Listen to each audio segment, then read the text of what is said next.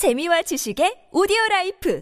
팟빵 안녕하세요. 군사돋보기입니다. 러시아군이 정말 이제는 갈 때까지 간 것 같습니다. 우크라이나 현지 시각 4월 25일 하르키우 북동부 지역에서는 다른 지역들과 반대로 러시아군이 아닌 우크라이나군이 공세를 시도했습니다. 하르키우 북동쪽에 코자차 로판에서 러시아군을 몰아내기 위한 우크라이나군의 공세가 가해졌지만 러시아군이 전선을 지켜냈는데 성공하면서 우크라이나군의 공세는 실패했는데요. 이 지역에서는 다른 곳들과 달리 며칠 동안 우크라이나군의 공세가 이어지고 있는데도 불구하고 러시아군이 잘 버티고 있는 것으로 파악되고 있습니다. 어쩌면 여기에 투입된 러시아군 부대가 예사로운 이들이 아니기 때문일까요? 러시아 본토를 방어해야 할 각지의 지상군 병력을 모조리 빼내와 우크라이나 동부 전선 공세에 투입하고 있는 러시아가 최고의 병력에 현존하는 3.5세대 전차 중 가장 강력한 전차라는 T-90M 전차까지 동원했습니다. 이번 전쟁 이래 러시아가 자랑하는 가장 최신의 최상위 전투력을 가진 전차 T-90M이 우크라이나 전장에서 최초로 모습을 보였다고 하는데요. 현지 시각 4월 25일 하르키우 북동부 지역에서 우크라이나군의 공세를 막아낸 것은 이번에 처음으로 전장에 투입된 신규 부대인데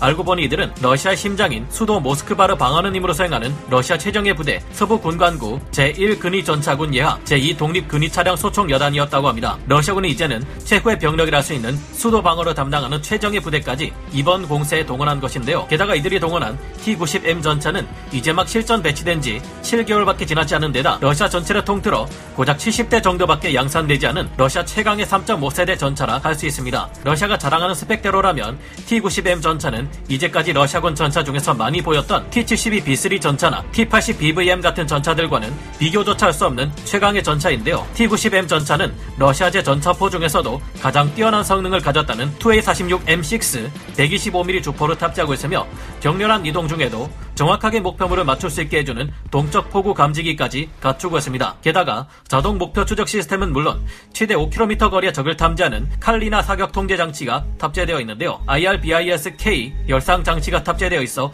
주야간 할 것 없이 뛰어난 감시 정찰 능력을 갖추고 있는 것으로 평가되고 있습니다. 1130마력짜리 V92S2F 디젤 엔진을 갖추고 있어 기동력 또한 향상되었고 부무장인 NSVT 12.7mm 기관총 RWS는 전차장에 의해 원격 조종이 사용이 가능합니다. 또한 차체 및 포탑 전면과 측 후방부에 렐릭트 반응 장갑이 장착되어 있어 기존의 콘탁트 5 반응 장갑보다 훨씬 강해진 방어력을 갖추고 있을 것으로 추정되는 것이 T-90M 전차인데요. 이제까지 우리가 자주 봐왔던 러시아군의 T-72B3 전차, T-80BVM 등 러시아 내에서 그 수가 천여 대가 넘는 것들 대부분이 현대전과 제병 협동 작전의 필수 장비인 BMS 없이 무전기만 달고 있었는데요. 그러나 2021년 연말까지 생산된 65대 T-90M 전차는 BMS 장비 를 갖추고 있어 이제까지 러시아군 전차들을 상대하던 방법으로 T-90M 전차를 상대했다면 우크라이나군이 예상과는 다른 전기에 당황했을 수도 있을 듯합니다. BMS 전장관리 정보 체계란 지리적으로 서로 분산되어 있는 전투 자산들을 하나의 단일 군사 작전망으로 통합 관리하는 체계를 말하는데요. 전장 정보를 획득하는 것에서 실시간으로 공유하는 것, 위협에 대한 평가와 함께 이를 타격할 적절한 무기를 할당하는 것, 작전 통합 등의 기능을 수행하는 네트워크 중심 작전에서 반드시 필요한 개념이 바로 이 BMS 전장관리 정보 체계입니다. 현재 우크라이나 에 투입된 T-90M 전차가 사진으로 발견된 이것 한 대뿐일 리는 없을 테고 더 많은 T-90M 전차 전차가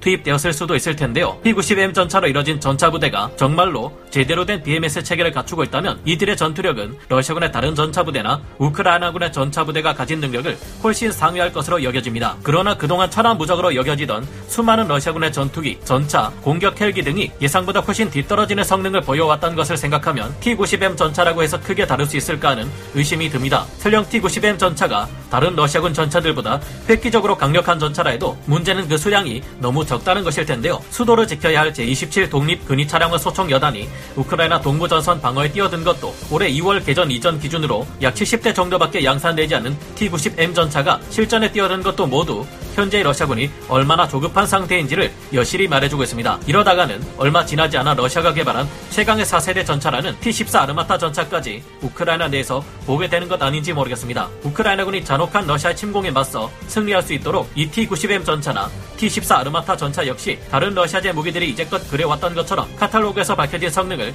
그대로 구현하지 못하고 여러 곳에서 포탑이 날아가는 모습을 볼 수 있기를 바래봅니다. 오늘 군사 돋보기 여기서 마치고요. 다음 시간에 다시 돌아오겠습니다. 감사합니다. 전문가는 아니지만 해당 분야의 정보를 조사 정리했습니다. 본의 아니게 틀린 부분이 있을 수 있다는 점 양해해 주시면 감사하겠습니다. 영상을 재밌게 보셨다면 구독, 좋아요, 알림 설정 부탁드리겠습니다.